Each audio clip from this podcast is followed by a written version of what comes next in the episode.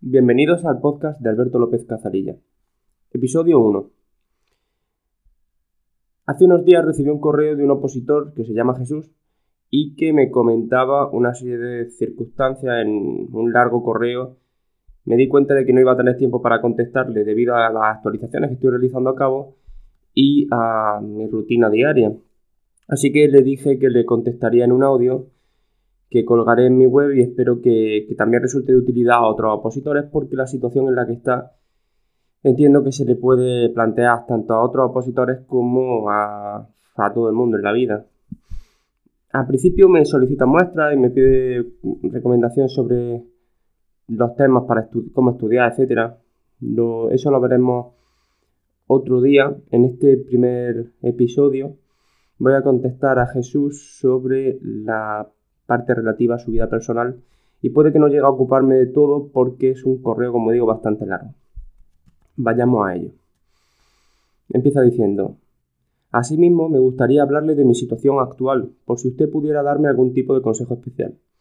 Hace dos meses que dejé la oposición para descansar la mente un poco y retomar después, cuando estuviese un poco mejor la oposición.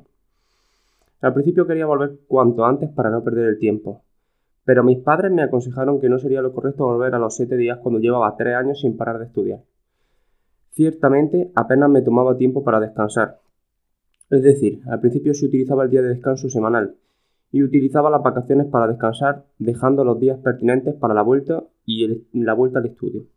No obstante, conforme fue pasando el tiempo, y teniendo en cuenta que mi preparador sigue un método de estudio y repaso simultáneo de los temas vistos, dejé de utilizar los días de descanso semanal y cada vez descansaba menos en las vacaciones para estudiar más, puesto que comprobé que, quizá por miedo a no llegar o posiblemente porque no llegaba si no lo hacía así, si no utilizaba el día de descanso no alcanzaba todos los objetivos marcados para cada semana. En primer lugar, lo, primero que, que, hay que tener en cuenta, este es un fallo que yo también cometí algunas veces, es que siempre hay que respetar el descanso. Y con esto no quiero decir que tengas que utilizar siempre el descanso semanal en el día en que te lo marcan. Por ejemplo, yo hubo muchísimas veces que no descansé en domingo. Lo que hacía era de trabajar todos los días de la semana, pero si había un día en el que estaba agotado, porque no había dormido bien, porque no sé, porque a mediodía me daba cuenta de que no me estaba rindiendo nada, o por cualquier otro motivo similar, paraba inmediatamente y me tomaba esa tarde de descanso. Y básicamente lo que hacía era descansar, es decir, no, no me iba de fiesta, no, eh, no sé, no jugaba videojuegos complejos, no hacía ninguna de estas clases de cosas. Lo que hacía era dormir o hacer deporte o cualquier otra actividad física que eh, me dejara la cabeza despejada. Y sobre todo dormir, dormir mucho. El, hecho de, de, El opositor luego manifiesta que cada vez le va peor la oposición. Y es que mi teoría es que precisamente se cuando, cuando Jesús decide dejar de descansar, lo que está haciendo es una jugada muy a corto plazo, para cumplir los objetivos muy a corto plazo, pero destruyendo su rendimiento a largo plazo. la oposición siempre hay que tomársela como una carrera de fondo. Es mucho más importante mantener la maquinaria, digamos, mental y física sana y pensar en tres años vista, porque es lo que vas a tardar en opositar, que conseguir cumplir los objetivos de ese jueves forzando la maquinaria y estropeando tu rendimiento de la semana siguiente porque no has descansado suficiente y así sucesivamente, porque la semana, pescadilla que se muerde la cola, la semana siguiente vas a tener que comerte más tiempo de descanso para alcanzar el objetivo y así sucesivamente, cada vez peor. Sigue, sigue contando lo siguiente, una cosa bastante curiosa. Dice, aunque seguro te dirás que estaría muy cansado de no hacer eso, descansar se refiere, la verdad es que estaba encantado con la oposición, porque yo nunca he sido fiestero ni de salir con mis compañeros de clase, por lo tanto no estaba acostumbrado a este tipo de vida y por ello no me costó nada sacrificar esos días de descanso. Por el contrario, sí estaba acostumbrado a sacar mi estudio adelante y con muy buenas notas. Por eso lo más importante para mí en ese momento era cumplir los objetivos costase lo que costase. Y por eso estaba encantado mientras me fuera bien la oposición. No me parece nada extraño. Es decir, esta fue también mi experiencia en la oposición. Yo creo que lo he contado alguna vez. Eh, había veces que iba, que madrugaba bueno, madrugaba, me despertaba a la hora que tenía prevista y me iba a la biblioteca y si conseguía llegar en tiempo y cumplir los temas antes de las horas que tenía previstas, me daba un subidón absoluto. Y ya digo, yo no trabaja, yo trabajaba de lunes a domingo. Y para mí, para mí era una sensación de satisfacción absoluta. En ese momento no lo entendía mucho, pero luego me he dado cuenta que, que lo que era realmente importante para mí era tener una misión muy clara y, sentir que progresaba hacia esa misión. Es decir, mm, el objetivo era la plaza porque como fiscal iba a, a perseguir, el, digamos, el mal y a ayudar a, a, que las personas de bien pues reciban justicia y no tengan que encontrarse con, con la persona que les ha agredido continuamente y sepan que, que, el mundo es un lugar un poco justo, aunque bueno, el mundo no es justo en sí, pero bueno, que la, que la humanidad intenta mantener la justicia. Pero el, hecho de sufrir no me era perjudicial y yo creo que esto es una distinción muy importante para cualquier, para cualquier opositor. Si sufres con sentido, no, no experimentas miseria. Es distinto el sufrimiento de, la miseria. La miseria es cuando sufres porque sí, sufres y piensas que no, que no vale para nada. Por ejemplo, un opositor que, realmente no quiere opositar y está ahí porque sus padres le han dicho que va a conseguir un trabajo muy seguro, para él cada día es un absoluto desastre. O en el trabajo, para mí, pues cuando hay un, proceso de inversión en una eh, sociedad que, pues no sé, va a desarrollar unos fármacos para curar una enfermedad de niños actualmente incurable que les causa la muerte antes de los tres años, si me tengo que pegar unos días de estrés porque la inversión no está bien planteada, hay que hacer los pactos de socios, eh, hay que hacer toda clase de, actividades previas a acudir a la notaría a poner el dinero, pues cuando lo consigo resulta muy satisfactorio. Aunque haya mucho estrés antes y, digamos, sufra, entre comillas, sin embargo, si, estuviera haciendo lo mismo para una sociedad que, no sé, que se dedica a producir pelotas de tenis, pues no me, no me sentiría, no me sentiría igual. Y al final, por lo que digo, lo importante es tener una misión. Siempre en la vida va a sufrir, siempre, porque las personas que quieres van a morir, tú vas a envejecer y vas a perder la juventud. Eso es así. Y además es bueno que lo tengas presente porque la oposición te va a tirar 5 años fácilmente y perdiendo tu juventud. Con lo cual lo importante es que tenga una misión, un porqué que justifique el sufrimiento. Y de hecho es que hace que trascienda el sufrimiento y en vez de, sufrir, esté encantado con la oposición, como dice Jesús. En fin, sigamos con, la carta. Ya digo, no me, no me resulta tan extraño, me parece una experiencia bastante normal. Bueno, normal para aquel que oposita porque, porque tiene un sueño. Dice, no obstante, cuando los objetivos de cada sesión fueron aumentando de dos en dos en vez de uno en uno, pronto empecé a quedarme atrás respecto a mis compañeros de preparación que sí habían conseguido adaptarse a tal cambio. Y aquí empieza una serie de, párrafos en la que eh, Jesús manifiesta que los meses pasan, se obceca con que no era posible para él el conseguir el, adaptarse al aumento de 2 en 2 en un sistema de arrastre, es decir, esos dos quedaban en una bolsa que tenía que ir estudiando continuamente y cada vez que iba a cantar, en vez de llevar 10 tenía que llevar 10 temas y él dice que si hubiera llevado 9 temas, pasando de 8 a 9, etcétera, posiblemente lo hubiera conseguido. Dice que le juntaron con dos compañeras que una iba muy bien y otra iba regular, pero él cada vez se fue dando cuenta de que iba peor que ella. Y dice, imagínase haber sido uno de los mejores opositores y verse con de los peores con gente que en la primera época no merecía la pena académicamente hablando. Aquí el opositor manifiesta una serie de, de, o sea, Jesús manifiesta una serie de cuestiones que, que realmente son un tiro en el pie. O sea, él primero dice, yo me obcequé en que no era posible para mí, y de hecho así era. al menos al principio. El problema es el siguiente, en el momento en que tú te planteas que no es posible, tu manera de solucionarlo es intentar forzar más la maquinaria para conseguirlo. Porque no crees que haya un sistema que te permita hacerlo. El opositor parece plantear que lo que hacía era intentar sacar más horas continuamente, y de hecho lo dice más adelante porque dice que deja de dormir, eh, para trabajar más. Y este es un problema bastante habitual en los opositores. Primero, hay que saber que esto es una carrera de fondo, como ya dije antes, pero es que segundo, hay que saber que lo que determina el rendimiento en el estudio no es cuántas horas echas. Lo que determina el rendimiento en el estudio es la siguiente fórmula. Tiempo por intensidad. De manera que si estás 8 horas a intensidad 10, rindas lo mismo que si estás 10 horas a intensidad 8. Y si, lo que haces es forzar la maquinaria, al final tu rendimiento va a acabar bajando a largo plazo o a medio plazo. Pero es que no solo eso, sino que uno de los trabajos fundamentales del opositor, en mi opinión, es estudiar, o sea, ser concienzudo y estudiar cómo mejorar su rendimiento continuamente.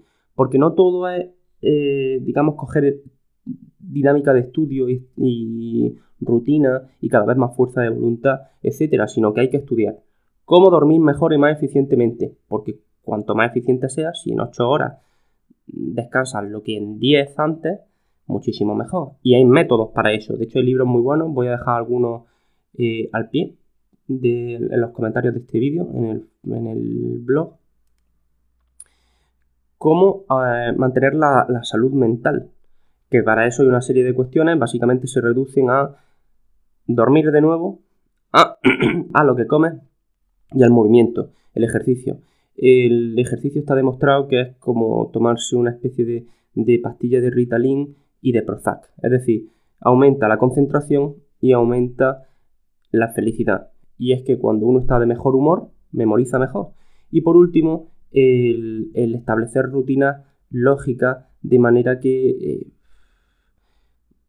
digamos, la presión no, sea moderable. Por ejemplo, mi estrategia de dormir o de descansar directamente sí estaba totalmente bloqueada. Porque de lo contrario, al final lo que produce es una situación emocional en la que estás frustrado, con lo cual esto me ha pasado a mí millones de veces y entiendo que a todos los opositores también. Esa situación en la que estás intentando memorizarte un artículo largo, vamos a decir el 31 bis del Código Penal, y como estás frustrado porque no consigues decirlo literal, eh, cada vez te rinde menos. Y llega el punto en que, en que casi has olvidado lo que inicialmente conseguías citar literal.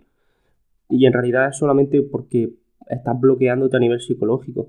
El, cortisol y el estrés en general eh, generan una serie de, sustancias en el cerebro, una serie de reacciones en cadena que hacen que la memoria a corto plazo no se consolide en el largo plazo. Y por último, además, hay que recordar que dormir es el medio en el que se consolida la memoria a largo plazo. Hay una serie de estudios que demuestran que, las sinapsis neuronales se reconstruyen mientras duermes. De manera que dormir, no penséis que es dejar de trabajar, dormir es memorizar. Todo lo que hayas hecho en el día no va a pasar a largo plazo si no duermes suficiente. Por último, el fallo, otro fallo que comete. Le juntan con dos compañeras y empieza a verse peor que ella. Y sus lo que demuestra esta serie de párrafos es que lo que hace él es ruminar, es decir, rumiar sobre el hecho de que es peor y que haya pan mejor y esta clase de cosas. Y eso, una, una, eso es fatal, porque te comparas con otros opositores y tú no sabes cómo están otros opositores. Nunca te compares con nadie. En la oposición siempre y en la vida siempre te tienes que comparar contigo hace dos días o contigo. Lo, lo óptimo es decir, ¿cómo iba yo hace un mes en qué he peorado, en qué he mejorado y corregir y compararse contigo mismo con la expectativa que tú tienes dentro de tres meses y decir cómo puedo llegar a mejorar, a llegar a mi objetivo en tres meses, en seis meses, en un año. ¿Por qué? Porque cuando te comparas, si yo me comparo con una opositora compañera mía que tenía, que ella tenía una memoria brutal, era capaz de aprenderse un artículo de la ley de enjuiciamiento criminal de 12 puntos y citarlo literal en una hora, y yo eso soy incapaz de hacerlo, eh, ¿Qué? ¿Para qué? ¿Para qué me servía? Me servía para frustrarme. Porque por el hecho de, verla a ella mejor, yo no iba a mejorar en rendimiento. Lo único que iba a conseguir es empeorar, porque iba a empezar a pensar la clase de cosas de yo no valgo para esto, hay otra gente mucho mejor, etc. Lo que yo tenía que hacer es compararme conmigo mismo. Y como cuando me comparaba conmigo mismo sí que veía mejoras. Decía, mira, por ejemplo, si por la mañana he hecho deporte, me rinde mucho más toda la mañana. Si he dormido siesta justo antes de volverme a poner a estudiar por la tarde, me acuerdo mucho mejor de lo que estudié por la mañana y luego estoy repasando por la tarde para cantar. Y lo que hacía era tomar notas de todo, de manera que pudiera medir realmente mi rendimiento. Y los domingos o el día de la semana que descansaba, al final lo que hacía era revisar si descansaba y si no, pues me tomaba una tarde para revisar mi rendimiento e intentar mejorar. Y por último, también me tomaba tiempo para estudiar cómo mejorar y para eso lo que inicialmente hacía era ver a mis compañeros qué era lo que hacían bien, intentar modelar, pero luego me di cuenta que, era una tontería, porque iba a copiar a mis compañeros cuando puedo copiar a los mejores del mundo. Al final lo que hice fue mirar las dinámicas de trabajo de los eh, atletas de élite, porque al fin y al cabo eh, la fuerza de voluntad funciona de una manera muy similar. Y también esa dedicación exclusiva en la que solamente, pues te digo yo, si, un, si era Kobe Bryant, él solamente hacía básquetbol. Se despertaba todas las mañanas, hacía sus tres horas de sesión, luego se descansaba un rato, luego volvía a hacer tres horas de sesión, luego comía, luego descansaba, luego volvía a hacer tres horas de sesión, así. Y además, para memorizar, empecé a estudiar a los campeones de memoria de, los campeonatos. Que, claro, de ellos aprende muchísimas técnicas, el método Pomodoro, el método de, de LOCI, el sistema PAO para la memorización de números, en la que yo era un absoluto inútil y ya siempre me acuerdo de números. Aprendí a cómo memorizar nombres, lo cual es muy útil para acordarte del nombre de personas con las que te encuentras en el ámbito profesional, porque a todo el mundo le gusta que le recuerde Y esta clase de, de cuestiones es todo muy práctico y gracias a estudiar a los mejores. Y eso es un trabajo que hay que hacer también como opositor como opositor no, no, solamente te puedes sentar delante del libro y estudiar, porque tú no sabes si estudias eficientemente. El hecho de que lo hayas hecho siempre no significa que esté bien. Hay personas que, estudian mal. No lo saben, pero estudian mal. Eh, puede ser que estudien en bloques muy pequeños, puede ser que trabajen con el móvil en la mesa, aunque esté boca abajo y en silencio y le está distrayendo. Puede ser, puede ser mil cosas. Puede ser que, que ellos sean, tengan un cronotipo por el que su cabeza rinde mejor por la mañana, pero se quedan todas las noches hasta tarde porque están acostumbrados a ver series a última hora, o puede ser mil cosas. Entonces, todo esto, todo esto hay que estudiarlo. Eh, no, no, se aprende por ciencia infusa. Y es un trabajo como el de estudiar. No como el de estudiar, porque el de estudiar es el principal, pero digamos que es un trabajo de apoyo al principal, que es estudiar. Y te permite aumentar la eficiencia del, del estudio. Y veo que van 18 minutos, así que vamos a terminar este primer capítulo y en el siguiente capítulo hablaremos de cómo deja de dormir, de la importancia de los preparadores en cuanto al apoyo psicológico se refiere y en cuanto a enseñar toda esta clase de trucos y cuestiones para la mejora de la eficiencia que la mayoría no hacen y de cómo después de dejar de opositar para parar estos dos meses se encuentra muchísimo feliz, entre otros motivos porque está sano. Y finalmente trataremos de ver en ese episodio eh, qué opciones tiene en el futuro. Y qué opciones tiene cualquier opositor que deja la oposición o que quiere entrar a la oposición. Pero por adelantar, lo que siempre hay que recordar es que el dejar la oposición no es definitivo, uno puede hacer una pausa y volver, uno puede probar el sector privado, decidir que no le gusta y volver a la oposición, o puede volver a la oposición para hacer una prueba de concepto con otro preparador, por ejemplo, por unos meses, y luego dejarlo, pues decir, mira, las oposiciones para mí no era un problema del preparador, era un problema mío. En cualquier caso, todas las pruebas que uno haga son reversibles. Y con esto terminamos el primer episodio de este podcast. Espero que os haya sido de utilidad. Y si queréis que trate algún tema, pues bueno, solo tenéis que escribírmelo en un comentario debajo de, este blog o enviarme un correo eh, a través del punto de contacto de alopescazalilla.es en la página web y encantado de que habéis, ya hayáis estado conmigo estos casi 20 minutos. Un abrazo y mucho ánimo con el estudio.